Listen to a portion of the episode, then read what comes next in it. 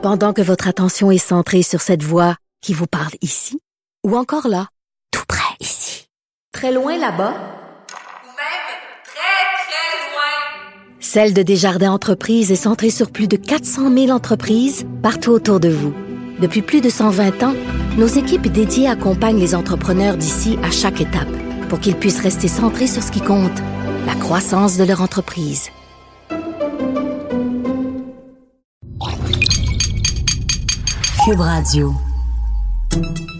Salut, c'est Charles Dran avec l'équipe dans 5 minutes. On s'intéresse aux sciences, à l'histoire et à l'actualité. Aujourd'hui, on parle de Saturne et de ses anneaux. En décembre dernier, les résultats d'une étude ont rapidement fait le tour de la planète astronomie. Saturne serait en train de perdre ses anneaux à une vitesse qui apparaît affolante, l'équivalent d'une piscine olympique à chaque 30 minutes. Est-ce assez pour faire monter la tristesse et l'angoisse face à tous ces repères qui disparaissent? En fait, que sont les anneaux de Saturne au juste et pourquoi la Terre, par exemple, n'en a-t-elle pas? Voici des réponses et précisions avec Hélène Lorrain. Bon, on va tout d'abord revenir sur l'étude sur la perte des anneaux de Saturne. On va se le dire, le pronostic euh, n'apparaît guère réjouissant.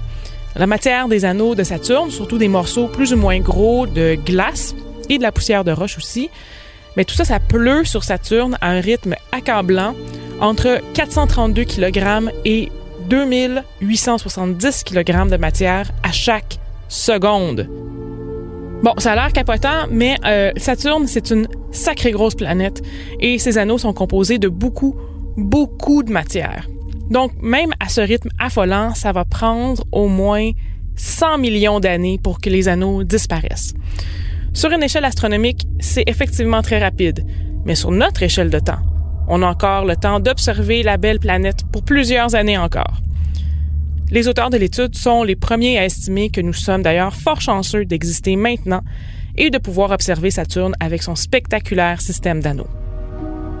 Mais comment les anneaux de Saturne disparaissent-ils au juste? Par l'action du champ magnétique et celle de la force gravitationnelle de la planète.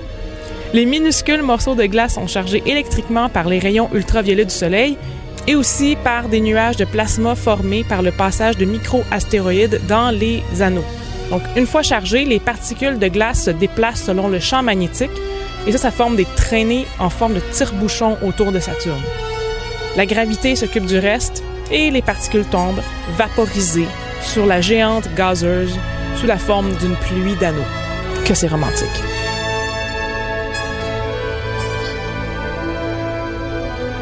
Une déduction découlant de cette étude est que les anneaux de Saturne sont donc temporaires et récents. Avec cette déduction en tête, on peut logiquement poser la question à savoir si d'autres planètes ont déjà eu des anneaux aussi luxuriants que ceux de Saturne. On sait que Jupiter a des anneaux. Ont-ils déjà été plus importants? Notre Terre pourrait-elle avoir des anneaux?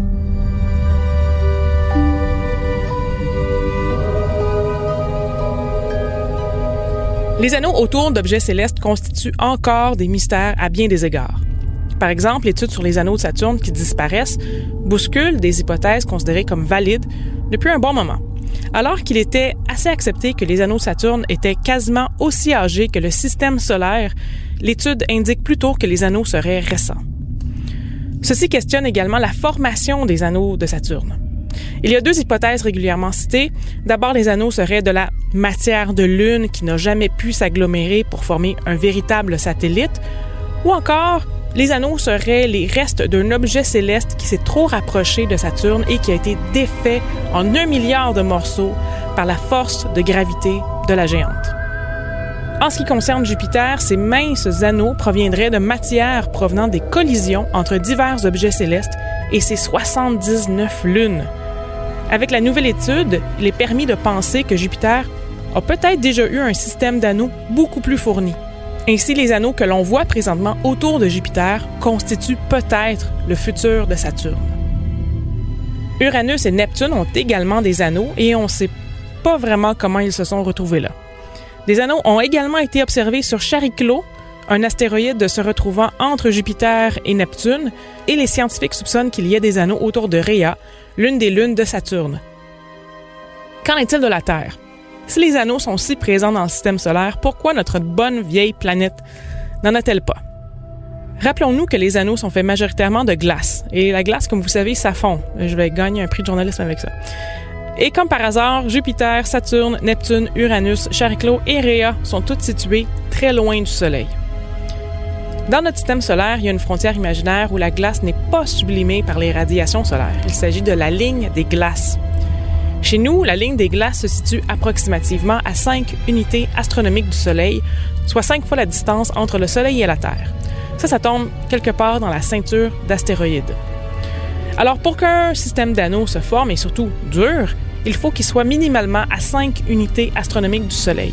La Terre, située à une seule unité astronomique du Soleil, ne pourrait donc pas avoir d'anneaux très longtemps. C'est pourquoi nous n'aurons jamais d'anneaux à observer chez nous. Quel dommage. Oui, mais on a d'autres choses, Hélène. On a une belle lune, toute ronde, toute belle, toute proche, toute grise, avec plein de ressources qu'on aimerait bien exploiter. Merci Hélène Lorrain. C'était en cinq minutes.